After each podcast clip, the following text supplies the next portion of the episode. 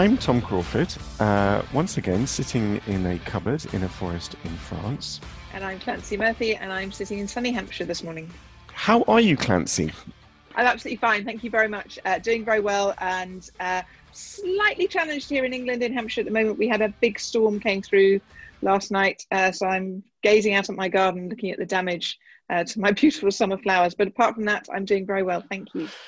It's the end of the summer. Uh, as a non-producer of children, I'm excited by the fact that uh, they're all sort of going back to school, and I know that must be challenging with COVID. So I'm starting to take mini vacations, and then leading up to our big vacation in September. So super excited. Super excited. That sounds great. And uh, mini vacations. That that sounds challenging in times of COVID. It is, but um, because we bought the Barbie bus, uh, we can go away and camp and uh, not have to interact with people and not put ourselves or others at risk, apart from when we're driving the Barbie bus along the road. So, yes. all good. And a couple of things that I want to mention shameless plugs 24th of September, uh, mashup.events. That's the website. Uh, I am talking with two amazing people, Lucy Adams and Dr. Alan Watkins, on the future of work. So, 4 to 6 p.m., uh, British summertime, 24th of September, a mere £15, absolute bargain to listen to two great people, plus me, talk about the future of work. And the other thing that I've been super excited about and uh, very humbled and touched actually is the response to the publication of Breaking the Glass Floor, which is my story about living with bipolar.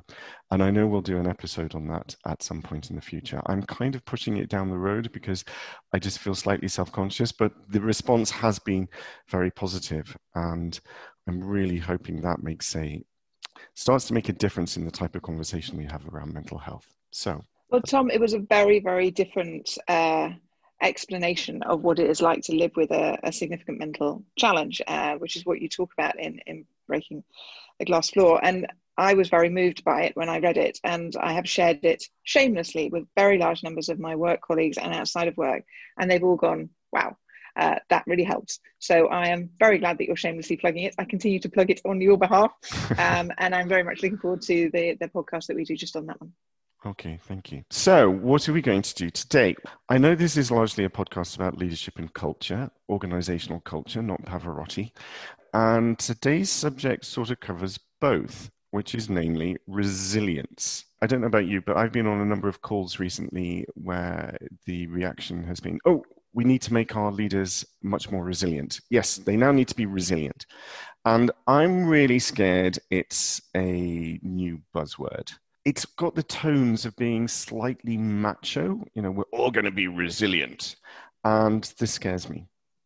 I think as a mental health advocate, I feel the need to talk about the opposite of resilience because, you know, if we're going to be resilient, we need to show our vulnerability. We need to be able to talk about what makes us not resilient, what uh, what enables us to grow our resilience and to practice our resilience and to talk about when it's working and, and not working. And I know the things that make me non resilient are different to the things that make you non resilient. Uh, some of them are similar, but everybody has different triggers. And I think that we can't talk about resilience and leadership resilience without talking about culture back to the purpose of this podcast. And Tom, over the last couple of weeks, interestingly, i have I've had a bit of leave, but actually around that leave, I've been contacted and I've spoken to a number of people who are writing white papers or they're doing articles. And the one question that those all those conversations have had in common is so do, do you think we need more resilient leaders now? Do you think that's what's coming out of this crisis that leaders just need to be you know more resilient? And last time on the podcast we talked about agility being a bit of a buzzword. What i've noticed in the last month is resilience and resilient yep. leaders has become an increasing buzzword. So i'm i'm really interested to explore this a bit further in our conversation today. And I think, you know, we've said it probably in every single episode, Clancy, leaders are massively exposed at the minute. I'm 48 next month, and I grew up in the Jack Welch School of Management. Not literally, I was never at General Electric, but he was the god that everybody turned to. And, you know, get rid of the bottom 10%. And what did that do? That meant that everybody was scrambling over each other to outperform each other, to trample on each other, and therefore showing any sign of vulnerability, any sh- sign of uh, emotional need was frowned upon, and you hid it. And suddenly we want to swing the pendulum, and now we've got to be resilient and show vulnerability. So, I don't think you can talk about resilience if you've got a toxic culture and and I think that that's a really good point. When people have talked about, you know, we need resilient leaders, I have very gently reflected back and say, yes, I think I think we do. I think we are intrinsically talking about the right thing, but my concern is that we go back 30 years to this macho climb over each other culture. You, have talked there about GE and, and some of the things that, that were uh, sort of propagated there, which you know bottom 10% has to go each year, which means that you're just setting up a massive competition amongst a group of people who then arguably were super resilient because they ignored everything else going on to make sure that they weren't in the bottom 10%. Now that is a form of resilience, but I'm not sure that's really what we mean today. And one of the things that I've been exploring is uh, what is the impact of today's resilient leader? What do we need today's resilient leaders to be doing? And perhaps that gives us some insights into the type of characteristics we need those leaders to have. So, should we start by defining what is resilience? Because as soon yes. as I hear the word, I have a bit of an allergic reaction when it comes to corporate world because I worry that some organizations want to make their leaders resilient in order to survive their toxic culture, which is arse about that, face. That's a really good observation. That is a really, really good observation. And I think it's quite a dangerous place to get yourself into because I have heard a couple of times in different organizations, uh, you know, put your big girl pants on, uh, pull yourself together. And what they're really talking about there is, yeah, I know it's really toxic, but you just need to deal with it. Now, that isn't really the resilience I think we're talking about today. Yeah, and I think we've got conflicting messages going on in management corporate world. Bring yourself to work, but be resilient okay, what do you want me to do about that? I want you to be human and vulnerable, but be resilient. So, resilience for me, the starting point is being able to say, this is what makes me strong, this is what undermines my strength. I think it's an acceptance on behalf of the organization that not everybody is strong in the same ways every single moment. People come to work, not employees. I think when we say that people come to work and not employees, what we also need to remember is our leaders are also employees. Yep. And the other thing I've noticed in the last couple of weeks is, and, and perhaps unintentionally, and perhaps it's to do with semantics, but a growing narrative, which is we've got employees and we've got leaders. And leaders need to be one thing to help the employees be something else. Yep. And I think we've got that a little bit wrong. And I'm a bit nervous that we're creating, even in narrative, a division between leaders and employees. Now, there are different roles that you fulfill when you are a leader in an organization, and I know that. But I also wear very well the fact that I'm also an employee.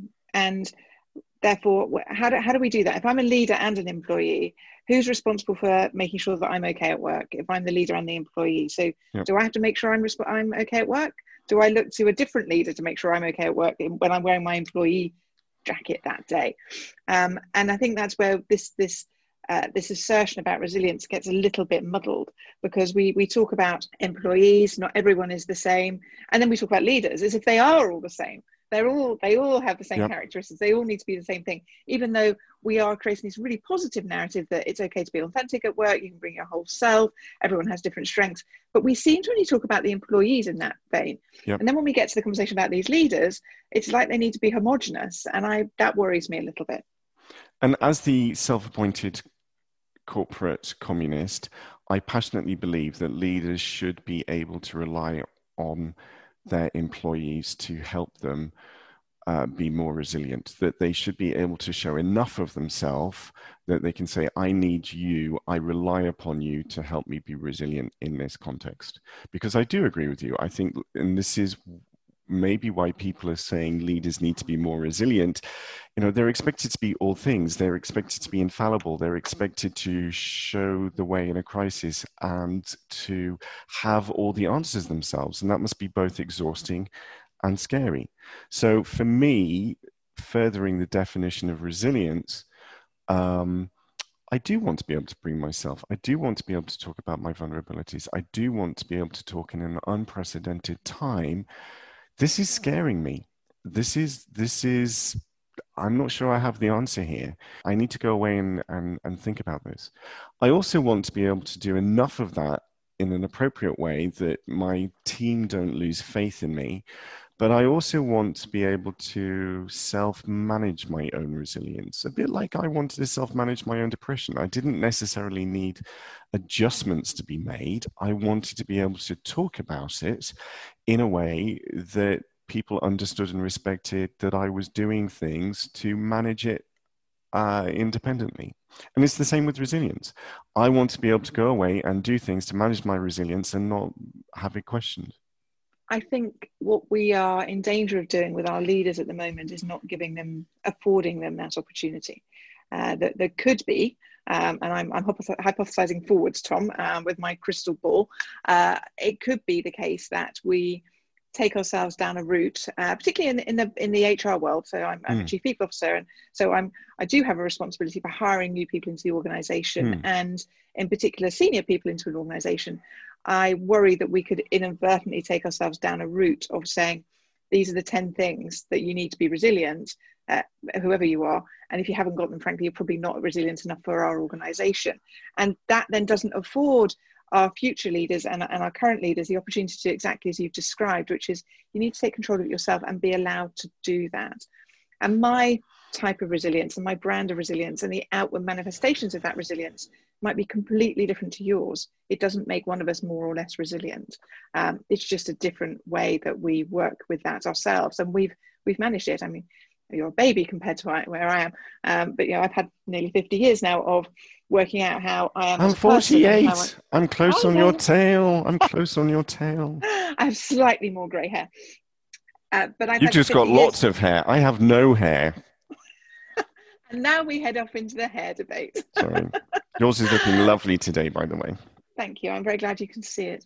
Um, so I think what, we're in danger of doing is is homogenizing resilience, and I think what you're absolutely right. We, we need to think mm. about this in terms of it's individual for everyone. This thing about bringing your whole self to work, being authentic, and being able to do it in your own style and shape applies to something like a characteristic like resilience as much as it does to anything else.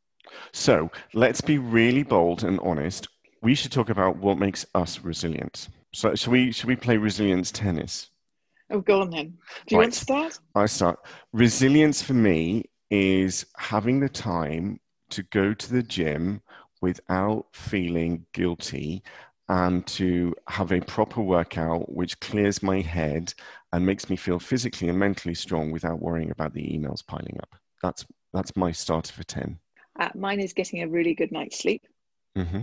And having the opportunity every day for at least an hour of fresh air where I can just let my brain wander. Okay, that's a really good one.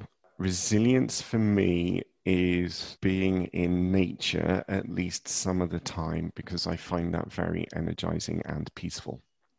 Resilience for me is feeling like I am being appreciated and that I'm in an environment where uh, I am able to do my stuff and for other people to either let me do my stuff uh, or appreciate for me for what I'm doing. That is a real that's a big thing for me. That is such a good one. Yeah. So i would also say resilience for me is not operating in a vacuum where i have no walls to ping pong between because i'm not getting any feedback. I have no idea. I can't calibrate what i'm doing because nobody's telling me. I don't care if you're telling me that i'm not i could do a better job i just need to know otherwise i feel like i'm i'm just operating in a in into the ether. And that that above everything else undermines my resilience. And that very neatly tom takes us to the current situation we find ourselves in because i more and more observe my colleagues who are working in a lockdown environment or working from home and those walls to ping pong off have been removed. Uh, because we're not working alongside each other physically anymore. We're working remotely and so if you want to play ping pong you have to reach out to someone and negotiate the terms of the ping pong game it's it's no longer spontaneous it's no longer, ah, I've got an idea, Tom. What do you think? I pop next door to the next door office. I walk across the room. I've got yeah. this idea. If you've got five minutes, you're at the coffee machine, you're at the water yeah. cooler. Hey, what about? And we've lost that because of our remote working, our working from home, our different working practices. And in losing that, I think what I'm seeing, and certainly in myself, um, is not a loss of resilience, but an erosion of my resilience because I haven't. I've got the nature, I've got the outside, I've got the ability to let my brain wander. Frankly, it's up to me whether I go to bed early enough. Uh, and but the other things which which impact my resilience, like being appreciated and being able to play ping pong. I love that analogy, but that that's what I've missed so much. Um, that has eroded my resilience. And you and I have had conversations where I've said, I, I just don't feel I'm doing a good job anymore. And you know, that's ridiculous. What's changed? Well, what's changed is, you know, the, the feeling appreciated because I'm in the moment with someone and I can get that instant feedback, yeah. instant gratification, if you yeah. like, but also that I've got someone to play ping pong with and I haven't. And I think I'm not the only one who's finding that is impacting on how strong I feel uh, about what I'm contributing at work. So, unrehearsed, because I didn't tell you we were going to play uh, resilience tennis, we have come right back to organizational culture. The need to have open dialogue, the need to have a coaching environment, the need to be able to feed into uh, colleagues and to have our performance calibrated, but also to be able to bring our true selves to work and say, I'm just going to go away for five minutes and work on my resilience. I think also, though, Tom, we take this back to leaders and yep. leader resilience, which is sort of where our conversation is, is taking us. When I've had the conversations I've had over the last few weeks uh, with people doing some research on this, I've sort of switched the leader resilience bit to okay, well let's let's start at the end. Let, let's start with the outcomes. What is it that people are looking to leaders for at the moment, which they then describe as leadership resilience? And I'm wondering if we can spend a few minutes talking about those outcomes and then bring sure. it back to what, what do we think that means for leader resilience? How would that be? I think that's great. You go for it. So I like to think in threes. Threes are nice and easy. I can't really count much further than three, but I have got five fingers, which which is helpful if I need them. But the, the first thing that I would think about of these three things is when we talk about leadership resilience and how we want our leaders to be, what we're talking about is we want them to have empathy with everyone else. So, as a leader, you're expected to be able to understand all the stresses and strains and all the uncertainties that everyone else around you is going through, all your employees, if we use that language, everyone around you, your peers, your colleagues, your employees. Uh, the, the, the, fact that they might be really tired at the moment, they've got multiple stresses, they, their kids are being homeschooled, their, their elderly parents haven't got daycare anymore, you know, all sorts of stuff is going on. And, and being uh, expected as a leader to be able to sustain people through those stresses, to be empathetic with them, uh, sustain them and understand them and walk in their shoes. Yeah. and be able to do that in a caring compassionate way. So i think that's one outcome we're looking at our really great leaders to do at the minute. That's number one people. The, the second one is um, as ever every leader is there to create value for their shareholders their stakeholders. Um, and, and that, that's their employees obviously but also the people who own their business if it's a plc or if they've got investors uh, the people they're returning value to. So amongst sustaining their people and making sure that everyone is fine and walking in their shoes they also need to have a massive eye on to how are we're going to keep the organization whole? How are we're going to keep that going? And actually you need to be very resilient to be able to do that because you need to be able to move with all these external changes that are going mm-hmm. on around the organization. So that, that's a little bit like the agility we talked about last time. You, know, you need to be able to be empathetic for people as they change, but also maintain and sustain the organization. So that's the second one. And then the third one is increasingly uh, there is a responsibility on leaders to think about society and societal threats. And there are multiple threats to our society, to the demographic, to how society currently operates because of the restrictions. And as leaders in organizations, we are increasingly called upon to talk about so, what are you doing about environmental impact? Yeah. What are you doing about societal impact, community impact, uh, making sure you are hiring a diverse workforce and you're supporting them and treating them in the way they need to be treated, given the different challenges of different diverse workforces and the local society and communities. So you, are sort of called upon to do three things to um, sustain and empathize and, and support your people, to maintain and, and actually sustain your organization, and to have a really good weathered eye on what's going on in society and what the impact of your organization is on them. And so you have to think about those three things. And then you have to think about what is your own ability to lead so that all of those things can happen for the long journey ahead. And that comes back to where well, you have to be jolly resilient to be able to do all those things at the same time. Yeah. and and to walk the road alongside your people and and and create that balance between being empathetic and understanding of what they're going through but not being drawn into it so emotionally that you lose part of your resilience. So i think as a leader as leaders in organizations when we talk about leadership resilience what we're talking about is these three outcomes these three things that you have to focus on are super important. And how are you as a leader going to deal with all the challenges that those bring and and keep things moving forward? Those are at the core of what we're asking leaders to do these days but are we over specking the car? So imagine that you are decide you're going to buy a new car you're going to go online and you're going to spec it and it it needs to be fun and sexy it needs to take all the shopping it needs to carry the dogs it needs to carry the kids it needs to be fast but it needs to be safe it needs to be blue but it could be black and and it needs a sunroof but it blah blah blah blah. And and i just when i listen to corporates talking you know all the things that they expect of leaders it adds up to a huge pile of stuff and at the heart of what you described is being human, but not at the expense of being commercial. And human and commercial are not uh, inseparable, but I think too many organizations, too many leaders themselves think that they are. You can achieve great commercial success or organizational success through being a great human being. Uh, and having an eye on the future is is very smart, but too many people can't see beyond today or the next six months.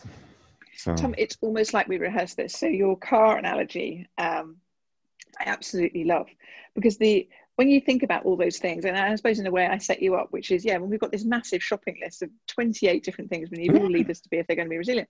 But actually, it boils down to one very, very simple thing. And I love that the car analogy has come out. why am I surprised it's a car analogy? Because actually, what what do resilient leaders do? And generally, and particularly at the moment, they will prioritize speed over elegance. Yeah. So take your car analogy. Um, actually, you've given me a shopping list of 43 different things this car needs to be, as well as having particular things on its wheels. What are you really after? Yeah. Well, I just need it to be fast. Yeah. Okay, fine. Okay, so can we compromise all those other things as long as it's fast? Yeah. Yes, we can. Or you might say, actually, we're not going to take the kids along with us, but we're fast fast. It's good. And but that but that is that's where we're getting to. Are we yeah. going to mm. take the kids with us or not? And I think at the moment, in particular, this point we are in this global pandemic, what really resilient leaders are actually doing is prioritizing a little bit of speed over elegance. And what do I mean by that? What I mean is that they can take decisive action with courage based on imperfect information. At the heart of what they're doing is I'm because I'm doing the right thing. And actually, what we're talking about with these resilient leaders, and going back to those three things I talked about, in each of those things, what we're really talking about is doing the right thing. Yes. And so we're coming back to purpose. We're coming back to purpose, Tom. Yay! Yay. Purpose. It's, it's great how these things all link together because you know, why would think they don't? But but that's really what we're talking about. Yeah. Okay, what is the yeah. guiding star here? What is the purpose? Do the right thing. Speed over elegance in these situations will usually trump it doesn't need to be beautiful, it just needs to be right. Um, and in your car analogy, it's of your list of 48 things plus velour seats, because I know you've got a thing for velour seats. But actually, what is the one or two things that are going to make a big difference? And at the moment in the pandemic, we know that speed over elegance was, was a, a really important thing but it's it's about you know taking action imperfect information address the difficult things but do the right thing and that comes back to purpose and it also comes back to uh, being able to fail fast and having a healthy approach to blame. You will undermine leaders' resilience if you have a negative and parent child approach to blame inside an organization. Yes. Actually, it's probably not as straightforward as we've just made it sound either, because you have this really challenging, slightly irritating fourth dimension, which is time. Yep. And through time, things change. So if you take our pandemic that is we're all obsessed with at the moment because it's taken over our lives, if you go to the first phase of the pandemic, there's sort of the bit where we were just responding. You know, it yeah. was the 23rd of March in the UK, and we just had to respond. Then, actually, what do we need our leaders to do? The right thing for leaders to do then was to protect. Yes. Protect their people, protect their organization, protect society. Yeah. yeah, that was our absolute overriding requirement. And in old management speak, you might say that's playing the defensive game. Yeah. You would just the right thing to do is pull up the drawbridge and say, yeah. let's just make sure everyone's okay. We're moving through that now. And in old management US speak, perhaps Jack Welch speak, if we take it back to that, we would say talking about playing an offensive game. Uh, but actually, I think what we need at the moment is a combination of the two. We still need to protect our people, we need to protect our organisation, we absolutely need to protect the wider society. But the offensive game is we need to do that, but still be able to take the long view. And I think this is where this idea of resilient leaders is, is really becoming uh, quite a challenging one to, to match to because it arguably it is relatively straightforward to play the defensive game. You just need to work out how to protect people and do it um, and stick to your guns. Now, that's not always easy to do, but actually it's relatively easy to say. When you're saying we need to do that and then play the offensive game, play the long game, yep. How, how are we going to win this rather than just protect it, then that becomes more difficult. And as a trying to be a resilient leader, that, that is quite challenging because you know, we, we're going back to my first bit, which is the three things. There's a wish list, there's a shopping list, there's a menu. We've all got to tick all the boxes. Actually, we the, in the first instance, it became very straightforward: speed over elegance, great decision making, imperfect information, protect the team, protect the organization, protect society. Now we're moving to yeah, yeah, do all of that, but actually we now need to think about a more offensive, long play, and and that takes us back to some of the things that you were talking about earlier, which is so so what is going to help you do that because this is changed from a sprint to a marathon. I think now is a really good time to go to our special guest. Um, we need to speak to somebody who can make some sense of what you and I have been talking about. God help them. Um, and I think we should speak to the lovely Bill Laurie from Ascend, who works with leaders all the time to help them build their resilience. And he's got a very smart uh, perspective on what this actually means.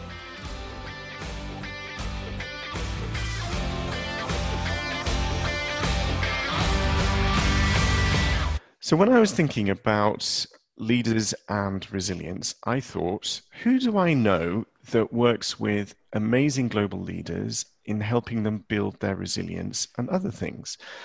And I immediately landed upon Bill Larry from Ascend. Ascend is a talent strategy business, and Bill he can tell you what he does, but he works with big organizations across the world in very exciting places such as PayPal, JP Morgan, and Coca Cola. So, welcome, Bill. Oh, welcome. Well, thank you, Tom. Good to be here. So you, you listened to what Clancy and I were wittering on about, mm. and you know that I have this fear that organizations will talk about resilience in a macho way.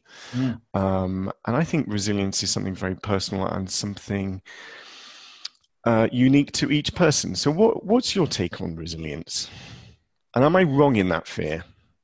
Well, I don't know if you're wrong. I mean, you know, if I came into working with leaders around resilience probably about 20 years ago, and I came originally out of professional sport. So, and, and not being a very good professional sportsman. So the choice was made for me.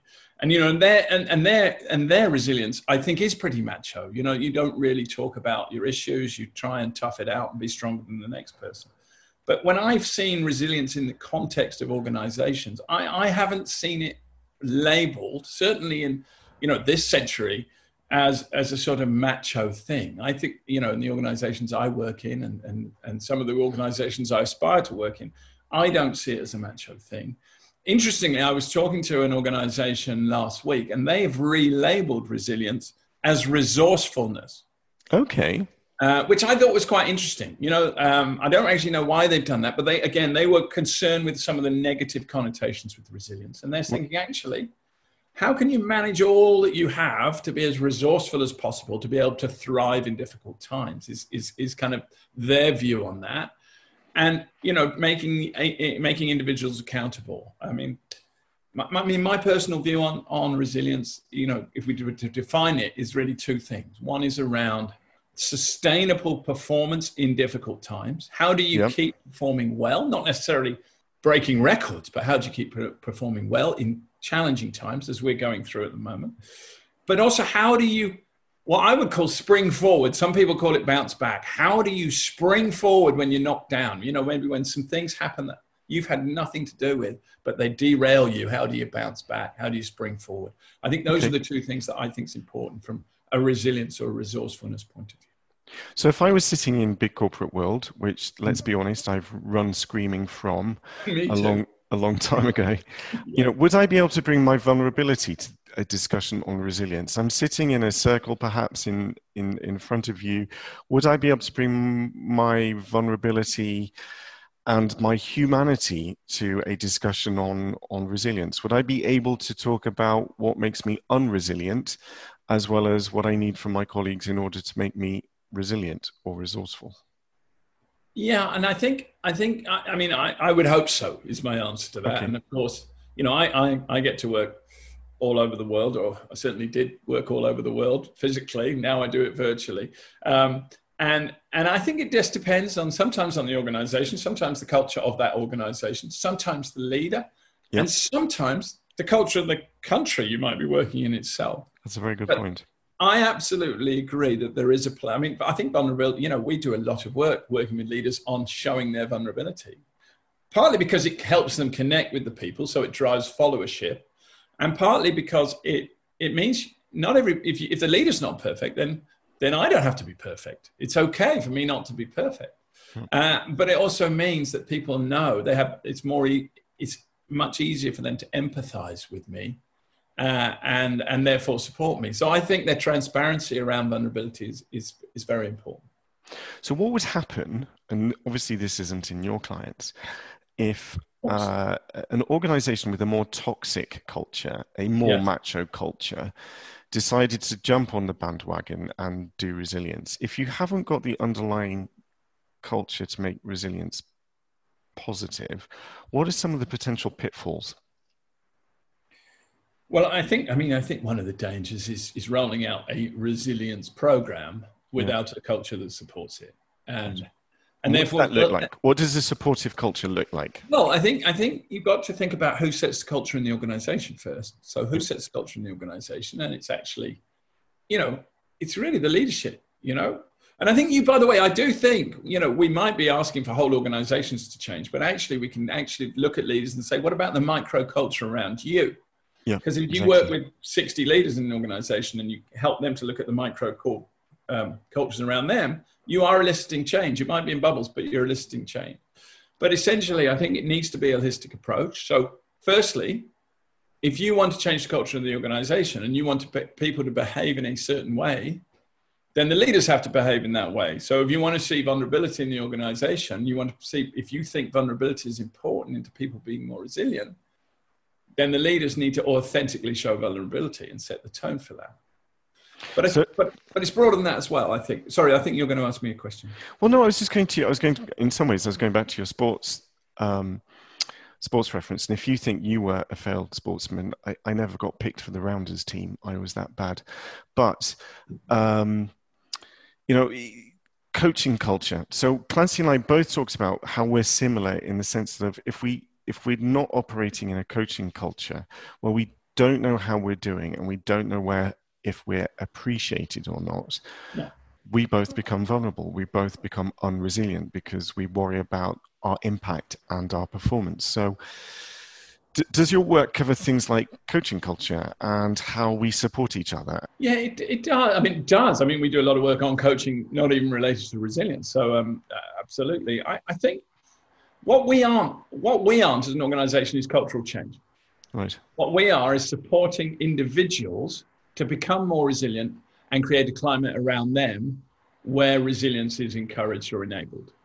Yeah. Um, what we're not is going to kind of uproot a whole organizational culture and change it. We're more working at the kind of on the bricks in the wall rather than the whole wall in one go. Um, and that's so, how we met each other. We met each other because I do cultural change, and part of that uh, you and I worked on the sort of holistic solution around leadership development as mm. part of culture change. So, I, I want to ask you, what would you advise? Let's take the word leadership out of it. Let, what would you advise anybody working in an organization right now to do if they can to help themselves be more resilient, accepting the fact that a, a formula for resilience is different for each person. What are some of the things that they can do? Well, I, I, know you've taken the word leadership out. Can I insert the word leader back in? Um, Go for it. Leader, leader, anyone. You can be a leader at any level, right? That's very uh, true. very true. What, sometimes what we see, you know, when we're talking about resilience, is people playing the victim, and and and, and I I think you know the big question I might ask is, what have you done to support your own resilience? Let, let, let's, let's not worry about the culture of the organization, which you might struggle to change, but what have you done to support your own resilience and the resilience around you? So if I'm a leader of a team, no, I may not have a leader, leadership position, but if I'm a leader of the team, there are certain things that I think are, are crucial. Uh, firstly, I think you need to be a role model. You need to be a role model for anything that you might consider that enables resilience. And, you know, we have our own model around resilience. So, you know, we, we might talk about the right mindsets to be resilient. We might talk about how emotional intelligence that relates to resilience. We might talk about how you bring meaning and impact to work, uh, how you create a sense of belonging. We might create, talk about the good habits relating to energy management because, you know, sustained resilience is draining, and particularly in difficult times. It's impossible. It's impossible, isn't it? Um, so those things, you know, if you're not doing them yourself, if you're not putting your, you know, like on an airplane, remember those things we used to use. Um, if you're not putting your oxygen mask on first and becoming a role model for resilience, then you don't really have too much right to help anyone else with their resilience. So there's that piece. Once you've got yourself sorted, you know, there are three things I think are pretty crucial. One is making resilience a priority or resourcefulness a priority. So, yep. you know, get to the top of the agenda, not something we want to fit in you know, after we've done everything else, it's kind of make it a priority. The second thing is around empathy. Do you really understand what other people are going through, what they're juggling with, what they're wrestling with at the moment? We, we did some work in the Philippines recently, not obviously in the Philippines, but with the Philippines mm-hmm. recently. And the leader, the CEO of the business there was talking about most of his staff are uh, most of these people, you know, are in two bedroom flats. They've got two children who are homeschooling. Both parents are working. The grandparents live in the two bedroom flat too. They've only got one table which they eat off, but everyone's trying to work off it at the same time. School work, everything. And do you really understand that? Or, or do you really understand who is the person who's enjoying lockdown, for instance, and who are the people who are hating the isolation of lockdown? Have you really dug deep enough to understand your people? And once you do that, how can you support them, support themselves? And you know, everybody everybody might need something different. From you and Clancy talked about what what what inhibited your resilience, you know, earlier on in your conversation, and, and that's going to be different for everybody. Do you know that? Have you, you know, and, and what can you put in place to help support people? Um, and I think I think time and time again in these podcasts we keep coming back to some similar consistent themes. And one of them is people come to work, not employees. And as a leader, you need to understand the person, not the employee, in order to get the best out of them as the employee. Bill, I want to ask you a question, if you don't mind. What makes you resilient? What do you do to take responsibility for your resilience? What, what are some of the things that, that you do and help you? Well, it's been a bit of a journey myself, I think. You know, and it, you talk about we talked about knowing other people, but you've got to know yourself. And it was interesting to hear what you and Clancy talked about uh, about you know what makes what's the kind of kryptonite that makes you unresilient. Uh, I, I, mean, I know I need certain things. If you think of me as a plant, you know, what yes. sort of water do I need? Um, Are you a geranium or a daisy? Uh, well, you, I'll leave you. I'll leave you to make that. I think I'm a sunflower. Oh, that's um, nice.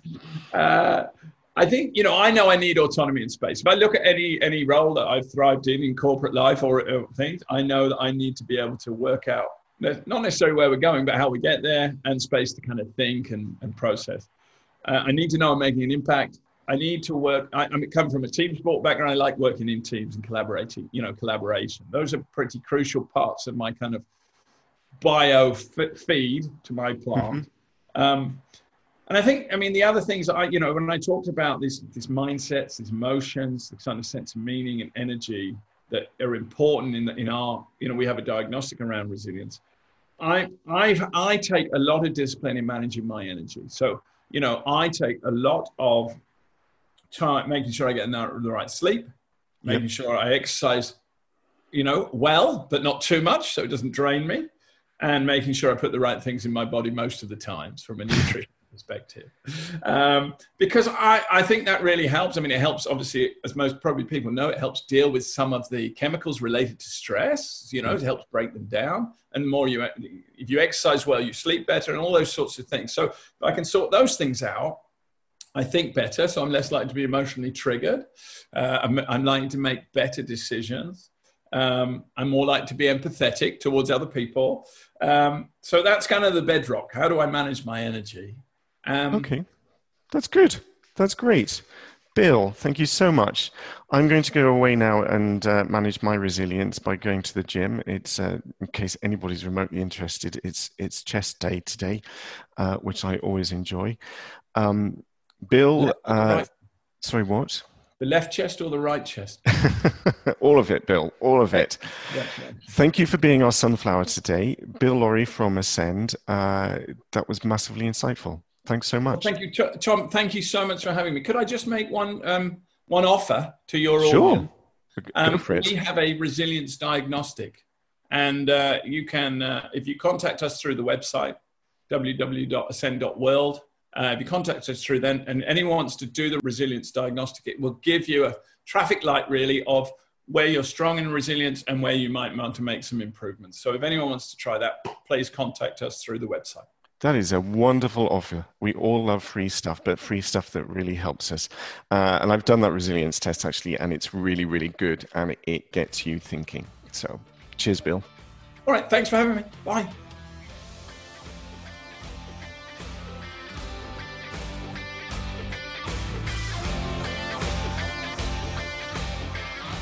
So, Bill is full of great ideas and advice in terms of how to build your individual and collective resilience. I suppose I still have the concern that in the wrong hands, in the wrong culture, this has got the potential to push the mental health agenda backwards because it becomes something competitive and it becomes something macho. I am still going to hold that fear.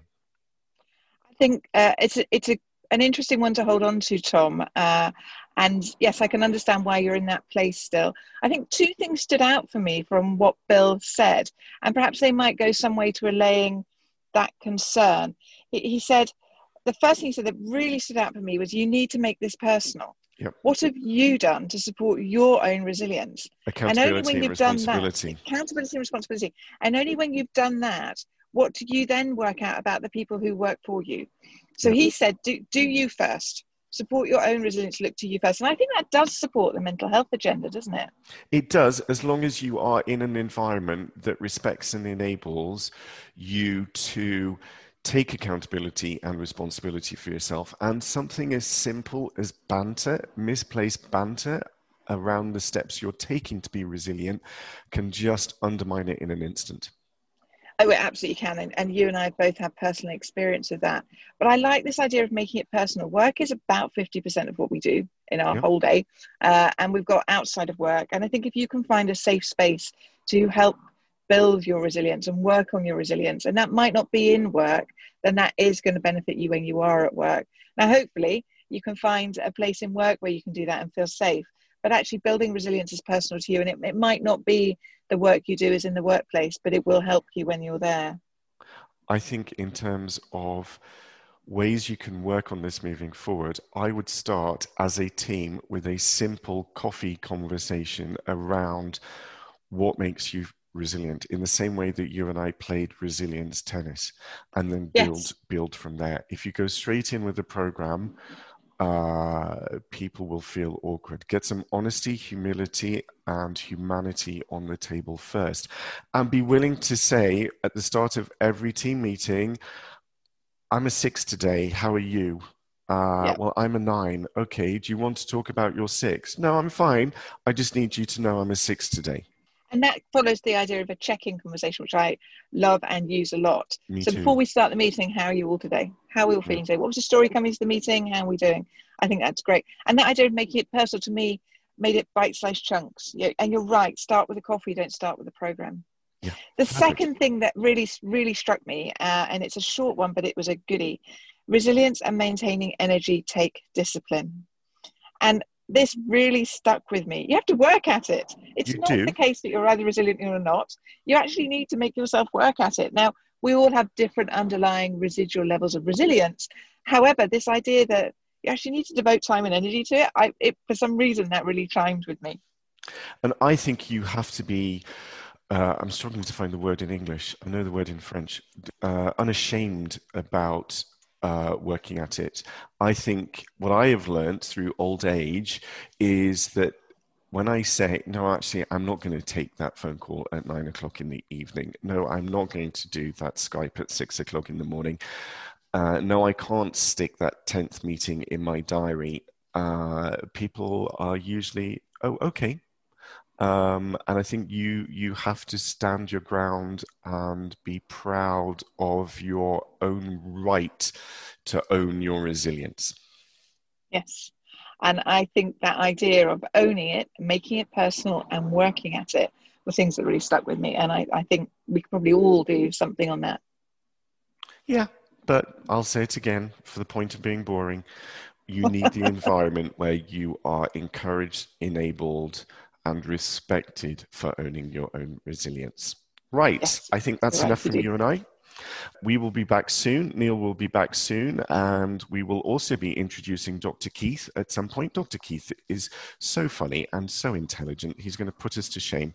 Um, don't forget Mashup on the 24th of September, mashup.events, if you would like to hear uh, a short discourse about the, the future of work. And in the meantime, thank you so much for listening. Don't forget to share with your friends and do suggest things that you would like us to talk about. Uh, you can do that via Twitter or you can do that on LinkedIn. It's goodbye from France. And goodbye from Hampshire.